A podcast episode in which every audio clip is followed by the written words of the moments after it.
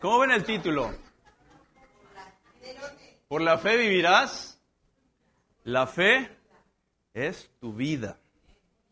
Ayer fui al cine. Voy a relajar tantito. Ayer fui al cine, fui a una película que la verdad está buenísima, se las recomiendo. Pero ya la van a quitar. se llama Top Gun. La de Tom Cruise, la de los aviones. Qué peliculón, ¿eh? Preciosa. Se ve que le metió dinero, pero con ganas.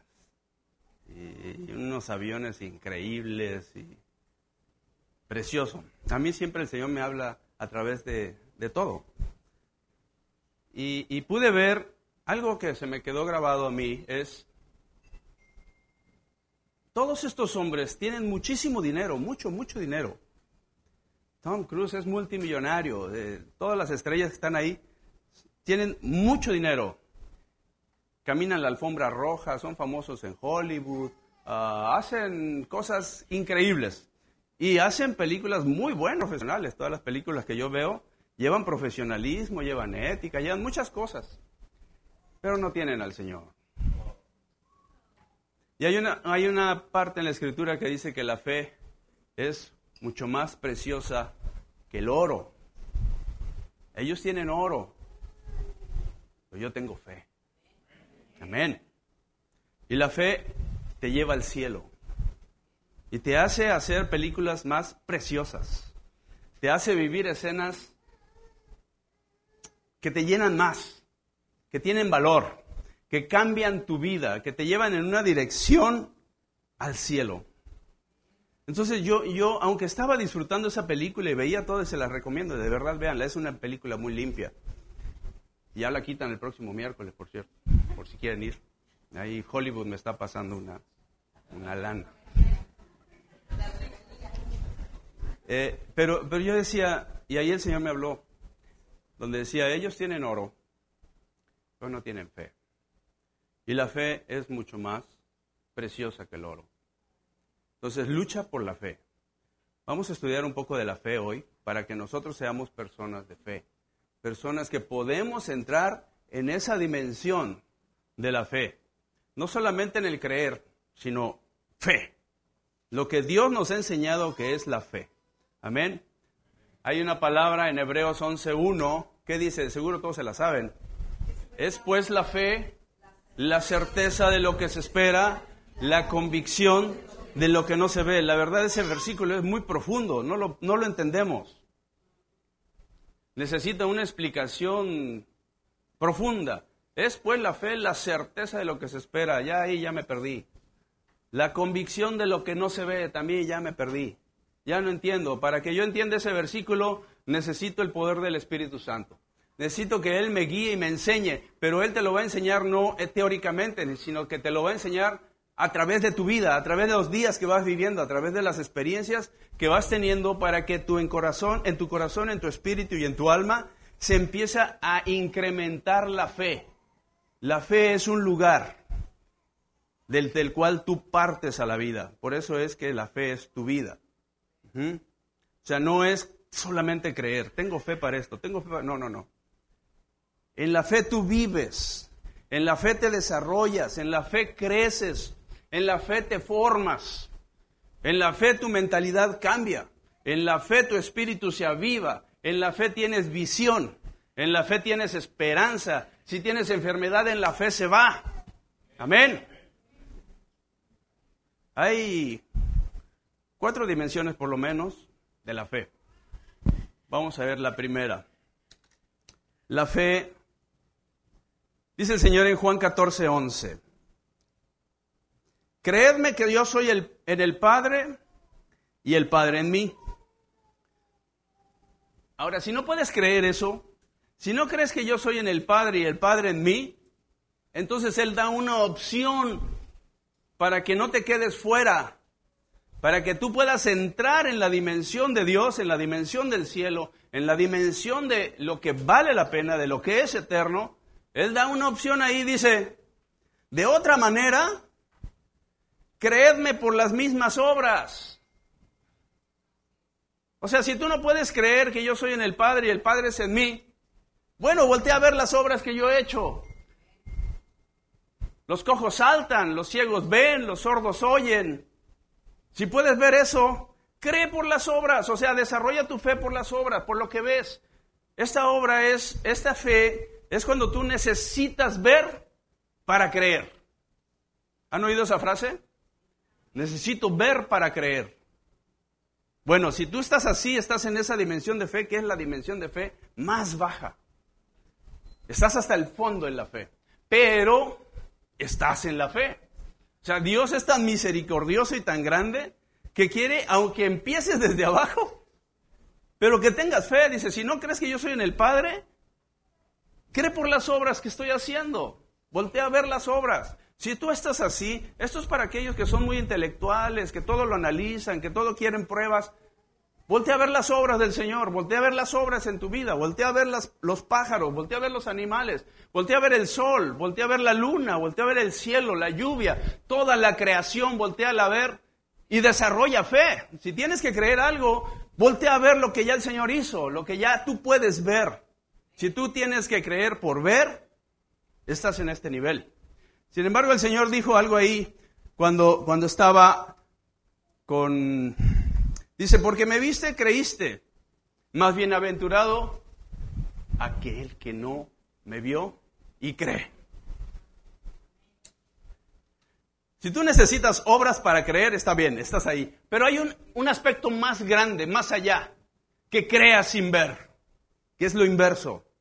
Cuando tú crees sin ver, entras a una dimensión diferente, entras a una dimensión más grande de fe, entras a una dimensión que no muchos entran, muy pocos entran a esa dimensión. Ahí tú sin ver puedes creer y eres bienaventurado. El Señor te da una bienaventuranza tremenda ahí. Esa es una bendición grandísima. Ahora, si tú quieres seguir creciendo en la fe, vamos a Romanos 10, 17. Romanos 10, 17. La fe es por el oír y el oír la palabra de Dios. y aquí es donde tú empiezas a meterle acción a la vida. Porque tú, la fe necesita acción, necesita que tú te muevas, que tú busques, que no estés sentado en tu casa, que no estés acostado. La fe no te va a llegar así nada más. Tienes que empezar a moverte, tienes que empezar a hacer cosas. La fe es por el oír y el oír la palabra de Dios. Por eso vienes a la iglesia, por eso lees la palabra, por eso estudias, por eso estás leyendo la Biblia, por eso tú te interesas en moverte en el Espíritu Santo y la fe del Señor se mueve en el oír. Cuando tú empiezas a oír la palabra de Dios, cuando empiezas a sentir que el Espíritu Santo te empieza a hablar, entonces tú te mueves a una dimensión más allá de la fe. Ya tú sí ves las obras y crees por las obras, pero ahora oyes la palabra de Dios y la palabra de Dios empieza a desarrollar una fe más allá, más sobrenatural. El cielo y la tierra pasará, pero mi palabra no pasará, dice el Señor. El cielo pasará, pero mi palabra no pasará. Tú puedes estar fundamentado en la palabra y puedes estar seguro de que lo que Dios dice se hará. Lo que Dios va a hacer, lo va a hacer en su tiempo, lo va a hacer en su momento y tú puedes saber que Dios es certero y real para realizar lo que te ha prometido. Cada vez que tú vienes a la iglesia y oyes un mensaje que, que, está llegando a tus oídos, es Dios mismo hablándote. Es Dios mismo tratando de que en ti se desarrolle una fe sobrenatural para que tú puedas enfrentar la vida todos los días. La vida necesita fe. Aquí llevas dos dimensiones de fe. Una es, ¿cuál es la primera? Ver, ¿cuántos viven en esa fe? Yo necesito ver para creer. Levante la mano el que vive ahí. Muy bien. Yo necesito ver para creer. Avánzale al segundo nivel. Escucha la, la, voz de Dios y que la fe se desarrolle en tu espíritu por lo que oyes de la palabra de Dios. Aquí ya no es tanto que tengas que ver, ahora tienes que oír. Ya ves, pero ahora oyes. Y cuando tú oyes, tu corazón se empieza a preparar para algo nuevo, para algo más grande, para algo más bonito, para algo más único, donde Dios va a ser una compañía contigo. En la otra tú ves porque, porque ves, crees y tienes resultados. Pero en la otra, porque oyes, crees y Dios empieza a cumplir su palabra. Dios empieza a moverse en tu fe de tal manera que tú empiezas a ser una persona espiritual. una persona de fe, una persona que cree. Ya no eres alguien que no cree. Ahora tú crees para vencer al gigante. Ahora tú crees para vencer la enfermedad. Ahora tú crees para vencer las deudas que tienes. Ahora tú crees para vencer, si estás enfrentándote a un divorcio, tú crees para vencer ese divorcio. Si tienes una, una diferencia con el cielo, tú crees para poder estar bien con el Señor. Amén. Yo quiero que te pongas de pie porque los, los veo muy tiesos. Los veo muy tiesos. Yo quiero que la, la fe se mueva. Amén. Y yo quiero que grites, yo creo. Yo creo. Grita, lo más fuerte. Yo creo. Yo creo en ti, Señor. Sí creo en tus obras. Pero voy más allá. Y yo creo porque oigo tu palabra. Ahora estírate. Estírate. Muévete. Porque Dios quiere guerreros. Pueden sentarse. Dios quiere guerreros que puedan pelear la buena batalla. Amén. Y esos guerreros somos nosotros. Él nos está preparando. ¿Cuál es tu gigante? Porque si hay un gigante en tu vida que te está dando lata, no sé, puede ser cualquier cosa. Todos tenemos un gigante o no. Todos nos estamos enfrentando a alguien. Cada quien tiene una situación que para él es un gigante. Pero tú tienes que desarrollarte para que ese gigante se caiga para que ese gigante no avance. Cuando David se enfrentó al gigante, lo venció con una piedra. Agarró una piedrita, la puso en su, ¿cómo se llama esa cosa? En su onda. ¿Sabían que David fue el primero que tuvo moto? Porque tuvo su Honda. Le dio vuelta, vio al gigante y dijo, en el nombre de Jehová. ¡Pum! Aventó la piedra le pegó en la frente al gigante y el gigante dice que cayó hacia el frente, de rodillas, doblado. Entregó su fuerza el gigante. Todo ese ataque del gigante fue entregado, fue vencido, fue rendido a los pies de David. Porque Dios tiró esa piedra y lo venció. Cuando David agarró esa piedra y la puso en la onda, iba con la fuerza de David, con esa fe de David y le dio vuelta. Y vio al gigante y ¡pum! aventó la piedra. Pero cuando la piedra salió de la honda, el Señor en el aire agarró la piedra y ¡pum! la aventó con su mano. Entonces agarró una fuerza sobrenatural y fue directamente a donde tenía que ir. Y el gigante cayó de rodillas. ¿Cuántos días estuvo el gigante gritando?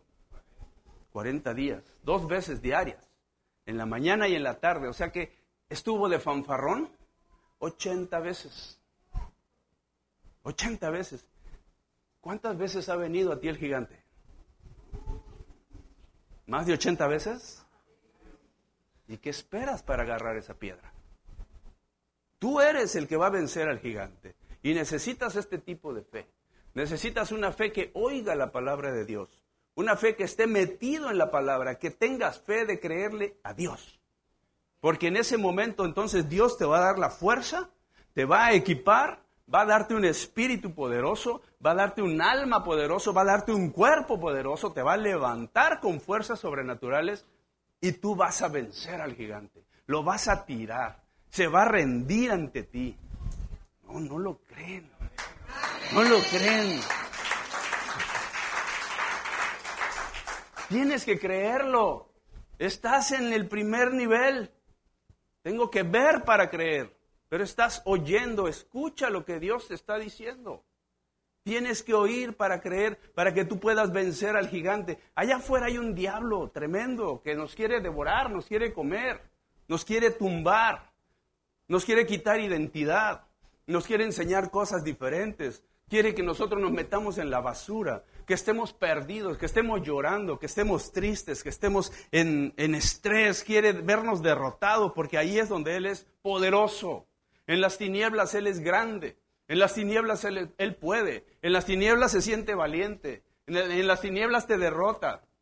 ¿Y qué esperas para levantarte? Tienes que escuchar la voz de Dios, tienes que escuchar la palabra de Dios. El Señor dice que tú eres más que vencedor. Amén. ¿Lo vas a creer? Entonces levántate y tú dile en el nombre de Jesús, yo me levanto ante esta situación y la derribo, la tiro. Me declaro más que vencedor en Cristo Jesús y yo empiezo con nuevas fuerzas. Las fuerzas de Dios están en mí. Amén. Entonces vamos al segundo nivel que es oír la palabra de Dios. ¿Cuál fue el primero? Ver. ¿Quiénes están ahí? ¿Quiénes están en el segundo nivel? ¿Quiénes les gusta oír la palabra de Dios? ¿Y a quién le gusta creer la palabra de Dios? ¿Y a quién le gusta vivir la palabra de Dios? quién le gusta compartir la palabra de Dios? ¿A quién le gusta pelear? Esta vez, el jueves que fue la, la velada, se vino a pelear. Se vino a poner el diablo en el suelo. Ahí estamos declarando que el diablo está vencido. El diablo no es cualquier cosa, ¿eh? No es cualquier cosa, créanme, es un ángel con poderes, pero que opera en las tinieblas. En la luz no puede hacer nada. En la luz está derrotado, Dios lo derrotó. Jesucristo murió en la cruz y lo sacó a vergüenza y le quitó las llaves. Y no tiene ningún poder. Pero si estás en la oscuridad, Él es poderoso. Porque Él te envuelve fácilmente. Pero en la luz tú eres más poderoso y tú eres grandioso. Amén. Así que hay que escuchar. Mata al gigante.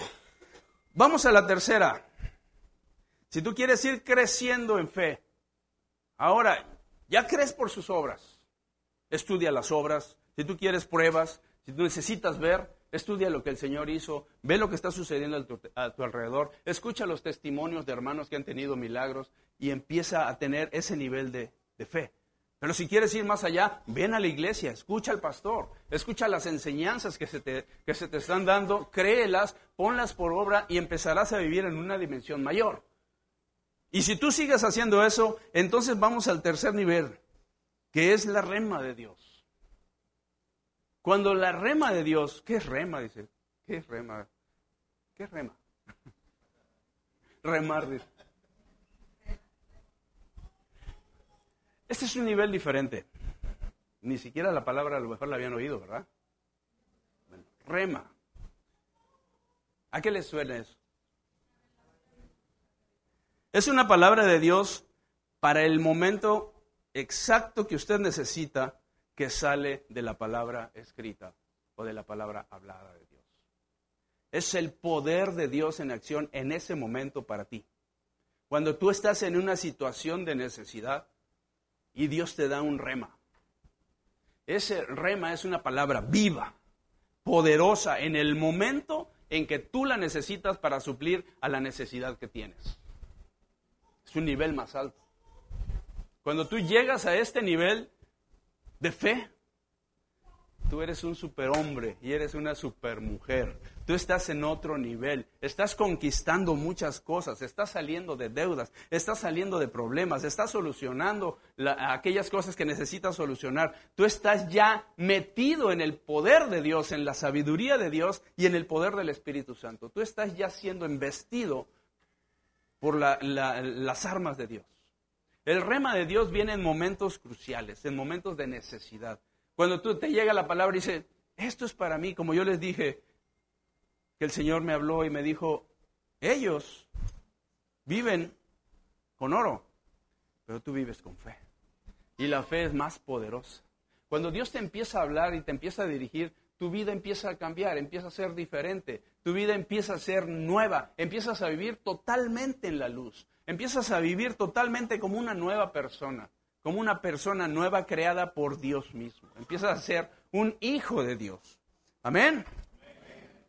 La rema es capaz de terminar una sequía tuya.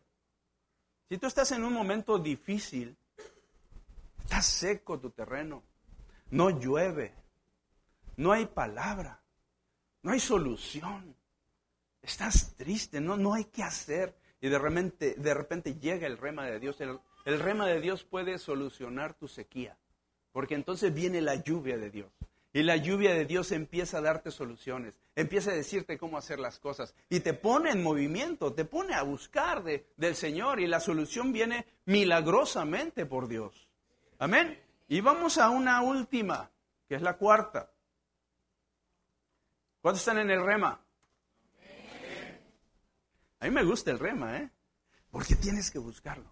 y esperar en Dios. Cuando tú esperas en Dios, no es fácil esperar en Dios, pero cuando Dios llega, híjole, es una... Yo me acuerdo una vez alguien me dijo, estoy sintiendo la fe otra vez.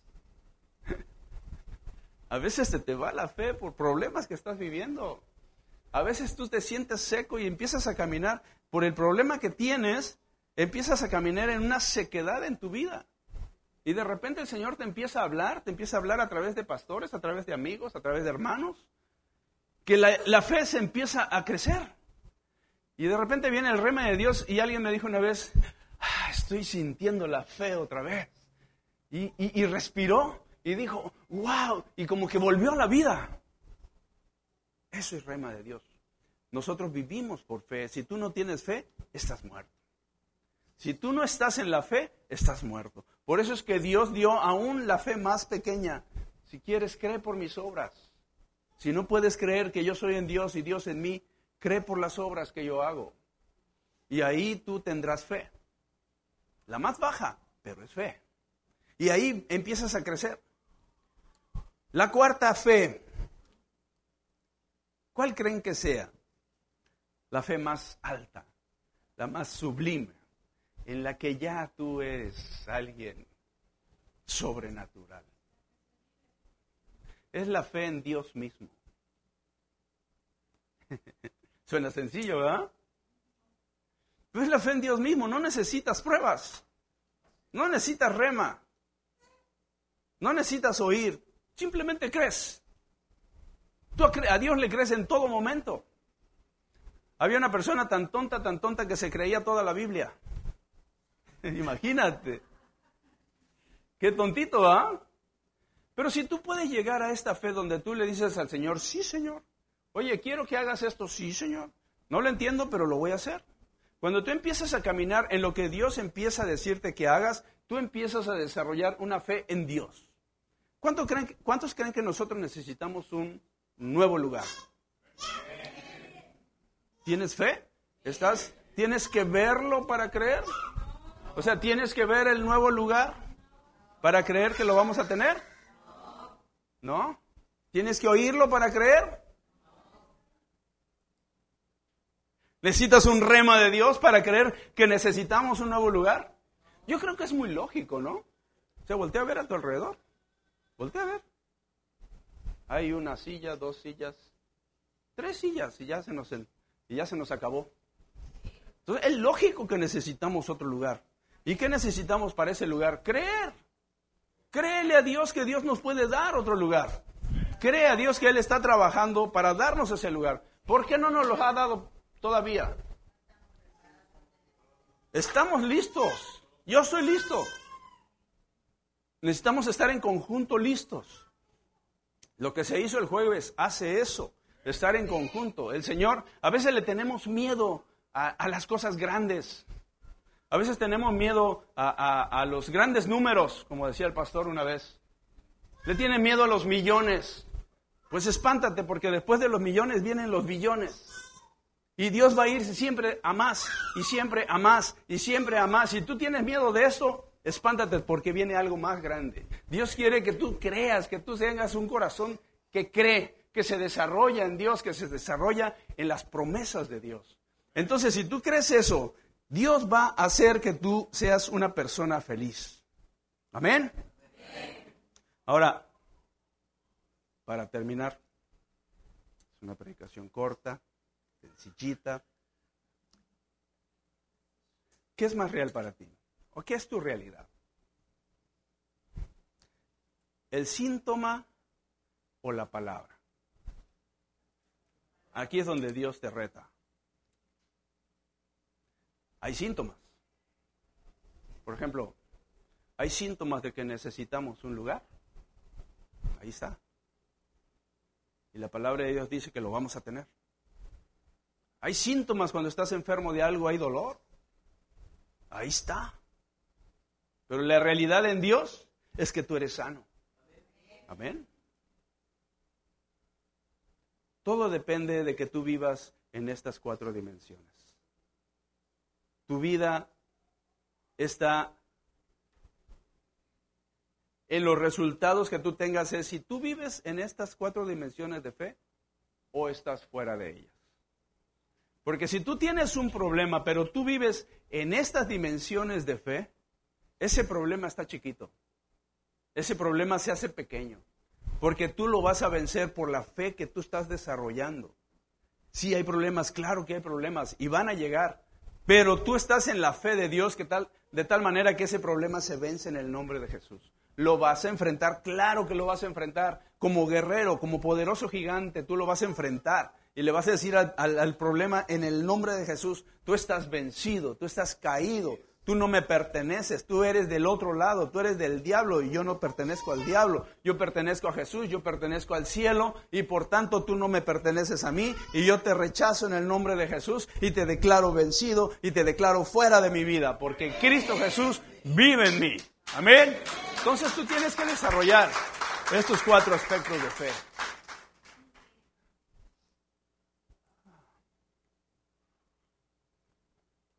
Perdón, pero es que traigo la garganta un poquito malita. ¿Cuántos quieren fe? ¿Qué tienen que hacer para la fe? Creer. Amén. Dios les bendiga. Vamos a darle un aplauso.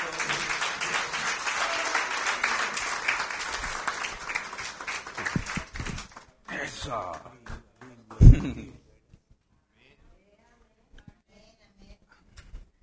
Hay, hay cosas que, que el Señor me está indicando hacer y quiero que la iglesia lo sepa de una vez.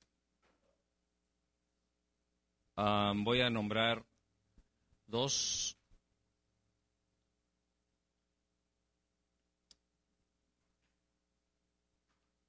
dos pastores asociados a este mover porque las cosas son, van a ser muy grandes, muy grandes. Y, y quiero tener una junta con ellos para poder afinar muchas cosas. Y estos dos pastores asociados son el pastor Ángel y el pastor Quique.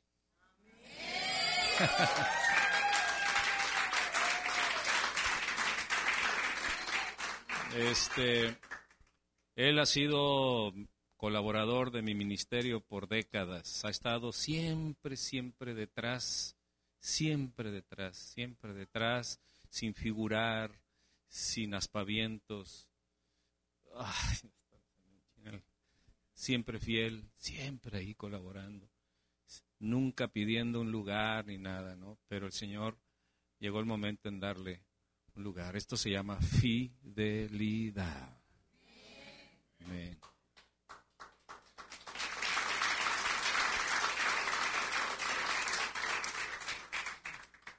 Y voy a nombrar cuatro consejeros del ministerio que la Biblia llama como ancianos. No viejitos. No viejitos. no viejitos. Ya llegó Shalom. Ah, en la Biblia, ancianidad quiere decir sabiduría, consejería. Y van a ser cuatro. Va a ser la hermana Tere, el hermano Pedro,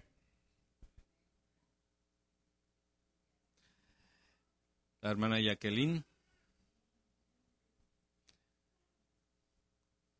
la hermana Consuelo.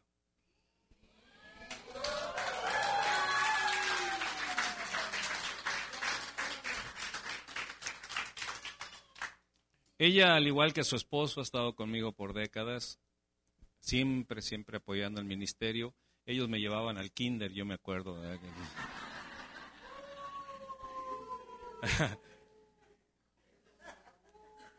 no os hagáis, no os hagáis. Bueno, yo los llevaba al kinder. Este, y la hermana Jackie ha sido fiel a, miren nomás cómo lo mantienen rozagante,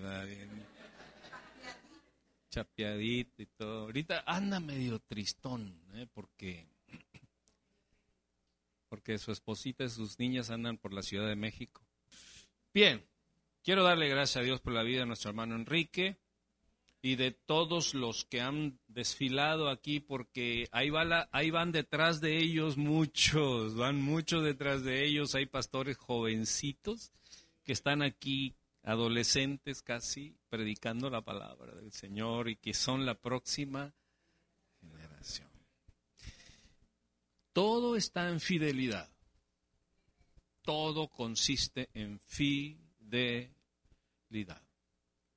Un matrimonio puede tener problemas, pero si tiene fidelidad, va a romper cualquier barrera, va a romper cualquier oposición, va a romper cualquier cosa, porque la fidelidad genera, activa lo sobrenatural de Dios para que podamos tener estas cuatro dimensiones de fe que nos acaban de ministrar.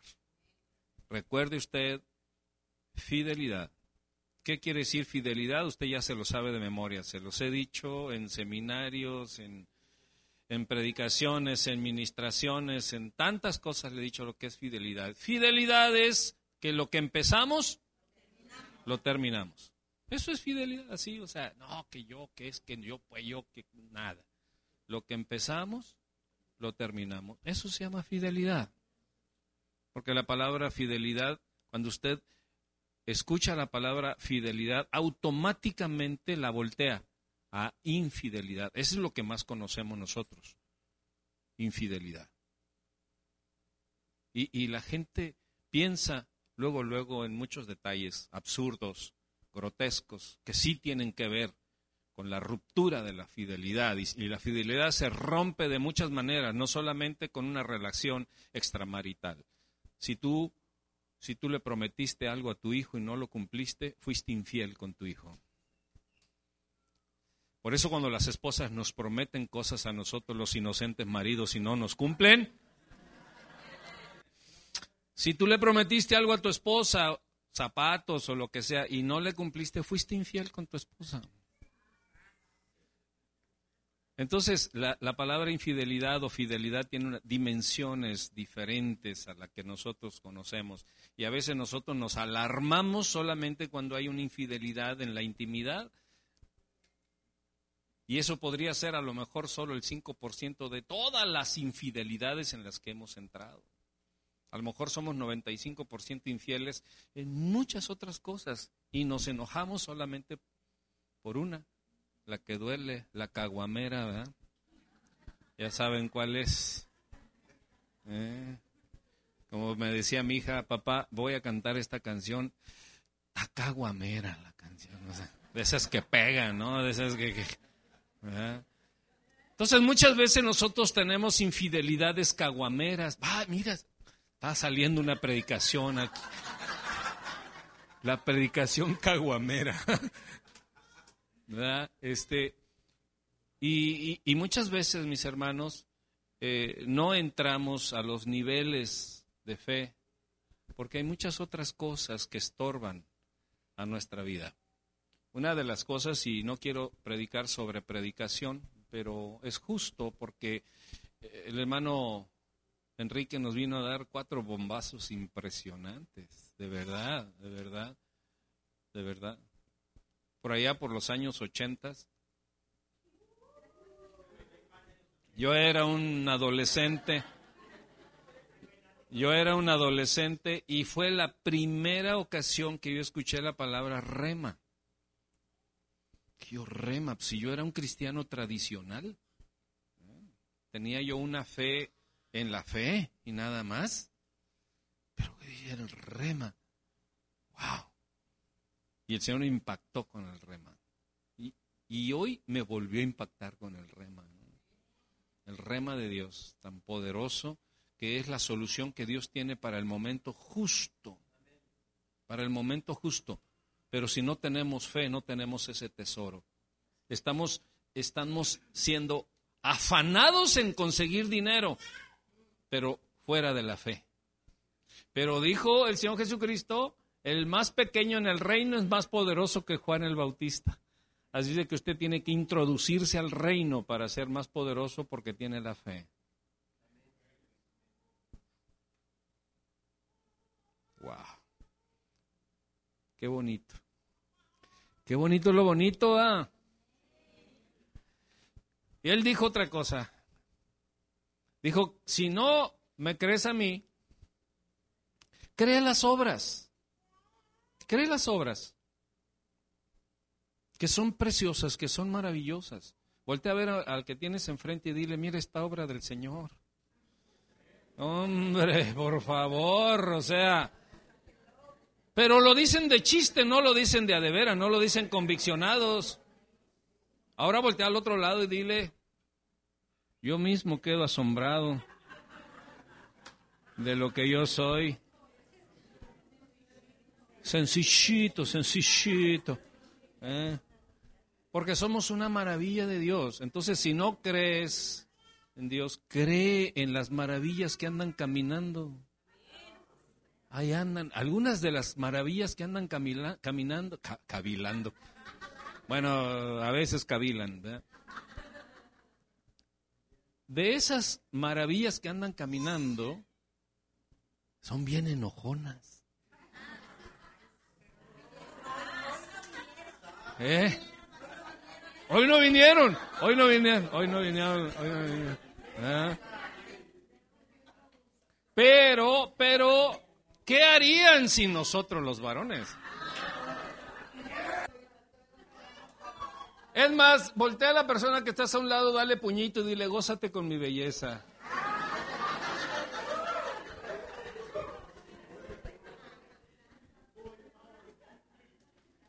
Qué barbaridad. Qué barbaridad. Un aplauso al pastor Quique, por favor.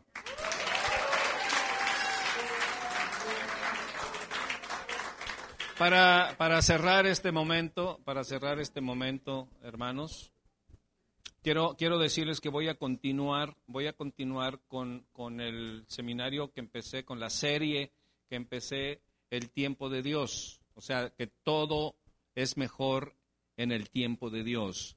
Nos es difícil esperar los tiempos de Dios, pero es lo mejor que pueda pasar.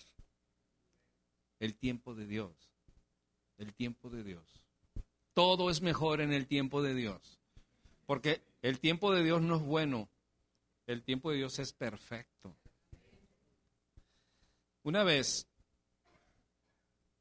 un hermano tuvo un accidente eh, golpearon su carro y que su, carro quedó inservible. Pero él estaba en la fe del, del ver para creer y, y, luego estaba en la fe del oír y luego entró a la fe del rema. Y él tuvo ese accidente y el carro quedó totalmente destruido. ¿Qué es? ¿Qué es? El, el, el seguro te paga, te paga el carro. ¿Y qué es lo primero que piensas después de que el seguro te pagó? No, sí, la libraste, estás vivo. Sí, porque tienes el dinero del seguro, quiere decir que no se lo ha gastado tu esposa todavía.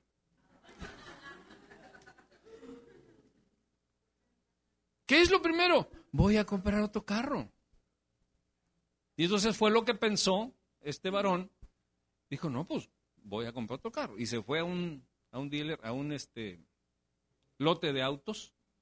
Llegó, ya sabe, cuando usted llega a un lote de autos, una agencia de autos, lo que sea, sale el vendedor perfumado. ¿Cuántos de los que están aquí son vendedores? Yo creo que todos somos vendedores. Y cuando vemos que viene un cliente, somos las personas más amables del mundo, así como cuando conquistamos a la esposa que tenemos, ¿cómo, cómo éramos? No sé, nos salió lo caballero, lo poeta, lo, todo nos salía, ¿no? Para conquistarla. Bueno, así sale el vendedor de la agencia cuando te ve entrar a la agencia, porque te quiere vender un carro. Entonces salió el vendedor y le empezó a convencer de un carro, se sentó y oyó el rema de Dios. Y le dijo, no compres carro. Señor, pero todo es lógico. O sea, me acaban de destruir mi carro, me están pagando el seguro del auto, pues es lógico, yo necesito otro carro. Se estaba dejando llevar por la necesidad y la lógica de su necesidad era, comprar otro carro. Y la gente vive por lógicas, no por fe, sino por lógicas. Pero como este hermano estaba en la dimensión del rema de Dios y escuchó con claridad la voz de Dios, no compres carro. Señor, yo necesito un carro y me acaban de tronar el carro que, que tenía, me lo están pagando, necesito ir y venir, Señor, soy tu siervo y tengo que ir a visitar las ovejas. O sea, estaba sacando ya una bola de cosas y de su concepto, de su necesidad, y muchas veces nosotros compramos cosas por necesidad. A veces nos casamos por necesidad. A veces hacemos decisiones por necesidad. Ya no nos empezó a gustar, ¿verdad? Y ahorita le, le dice a la esposa, a ver necesidad mía. a ver al esposo, a ver necesidad. O sea, y muchas veces nosotros tomamos decisiones por necesidad y era lógico, diga conmigo, era lógico que él quisiera comprar un carro, es lógico, mire, pastor, la edad que tengo, es lógico que necesite un marido.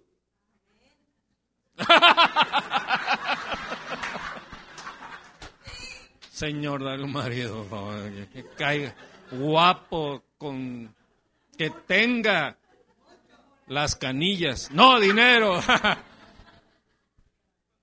o sea, nos, nos dejamos llevar por la lógica. Y por lógica hacemos cosas y tomamos decisiones. Pero cuando estamos acostumbrados al rema de Dios, es otra cosa, es otro mundo. Y Dios le dijo, no compres carro. Entonces vino, el, ya el, vendedor ya lo había convencido, no era un carrazo, ¿no? No, era un, era un carrazo. Ya estaba convencido. Cuando vino el rema y le dijo, no compres. Cuando vino el, vendedor que ya venía con el contrato y todo ese tipo de cosas, le dijo, ¿sabes que está muy bueno el carro? Buenísimo, sí, pero no te lo voy a comprar. ¿Cómo que no? Si ahorita me acaba de decir que sí, que tiene toda la posibilidad y usted necesita un carro. Sí, pero no te lo voy a comprar.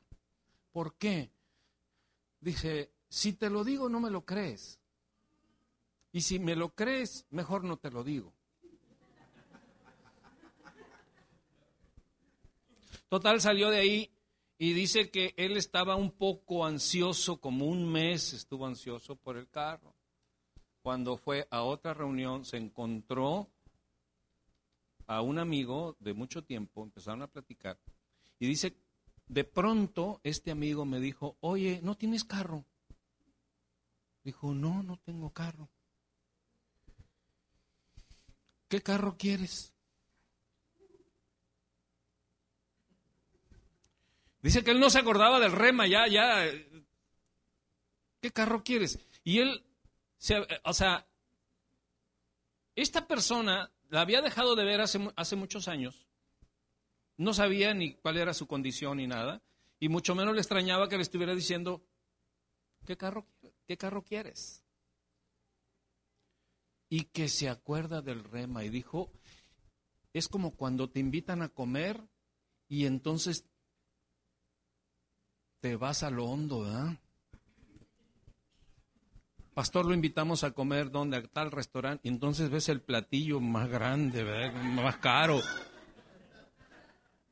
Entonces se acordó del rema y dijo, cuando le dijo, ¿qué carro quieres? Le dijo, no, pues tal carro. Dijo, yo no sabía cuál era su condición económica. Dijo, vamos a la agencia. Dijo, ¿qué? Vamos a la agencia. Fueron a la agencia, dice, y Dios me regaló un carro que costaba tres veces más que el que yo por necesidad iba a comprar. Y no me costó ni un cinco. Y esta persona que yo tenía mucho tiempo de no ver, eh, eh, cuando yo lo dejé de ver, era un empleado, pero ahora era un empresario que tenía toda la capacidad para hacer ese tipo de cosas. ¿Qué te estoy diciendo con esto? ¿Qué te estoy diciendo con esto? Ay, Dios, toca el corazón de un empresario.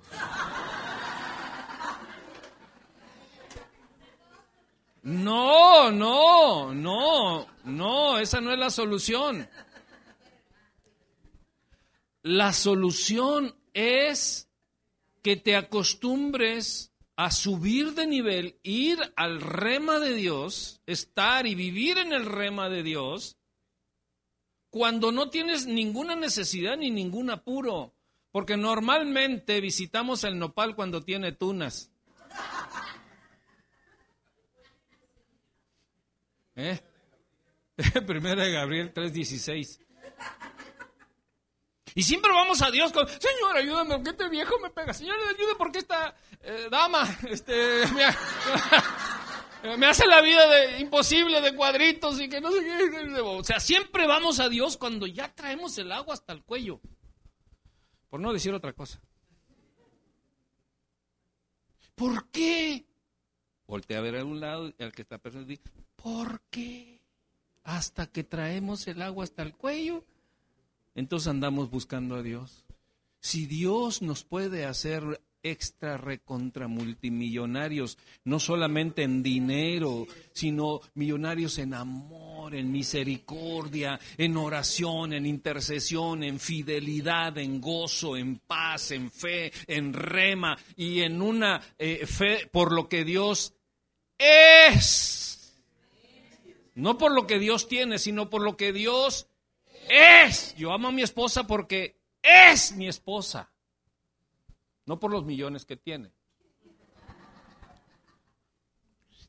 Bueno, también que se, moche tantito, ¿verdad? O sea. Entonces, mis hermanos, pero esperar los tiempos de Dios tenemos que renunciar a las lógicas de nuestras necesidades porque, repito, repito, repito, muchos nos casamos por necesidad. Este muñeco tan acá no puede estar solo, ¿verdad? Entonces, mi necesidad me dice que necesito una muñecota aquí conmigo. Manga, chapacá, pues como que no. Entonces, Hacemos las cosas por necesidad. No tengo casa y yo necesito una casa. Entonces mi necesidad es la que me empuja. O sea, e, esta, esta palabra que nos acabas de dar es una palabra que nos dimensiona y que encaja perfectamente para hacer las cosas en el tiempo de Dios. En el tiempo de Dios. Porque cuando estamos en el rema, sabemos esperar. El tiempo de Dios no es bueno, es perfecto y es agradable, es productivo. Varones quieren ser productivos delante de sus esposas. Conozcan los tiempos de Dios no sean arrebatados. Esposas quieren conocer a un varón de Dios guapo, guapo.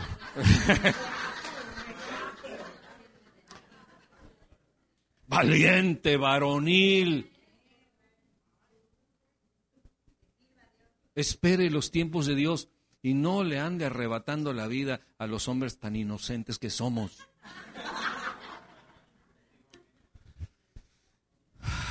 Qué bonito es ser cristiano, qué bonito es tener un Dios, un Padre maravilloso que nos ama, que nos quiere, que a pesar de los problemas que tengamos cuando nosotros estamos en Él, somos más que vencedores en Cristo Jesús.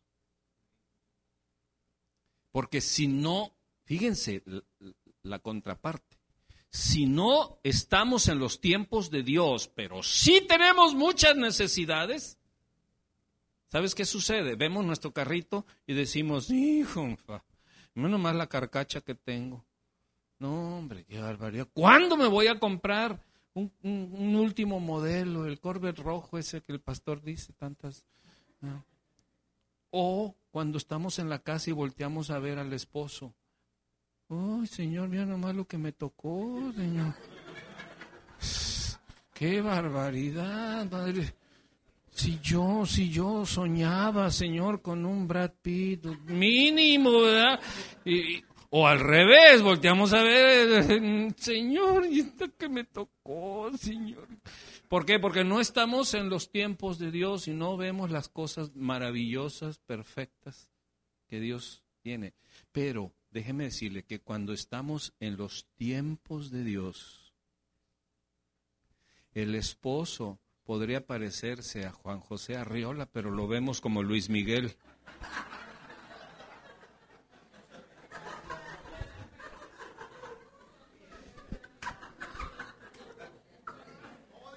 ¿Cómo dices? ¿Eh? No sé tú. Hasta le hasta le, le, le, hasta como que ah, ahí viene mi viejo.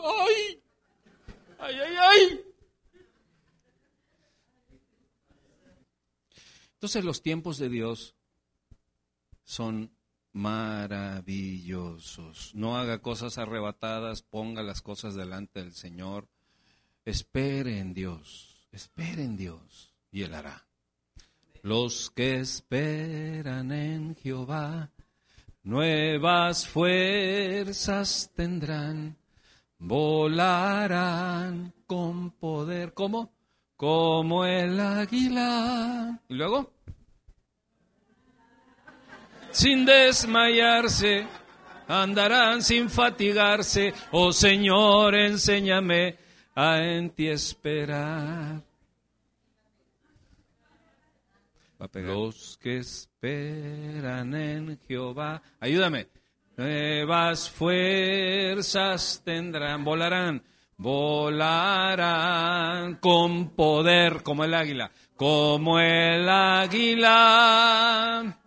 Andarán sin fatigarse, correrán sin desmayarse.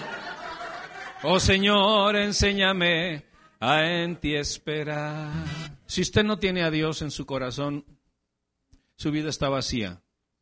Usted podría ser la persona más inteligente, el más guapo, la más linda, la más bella.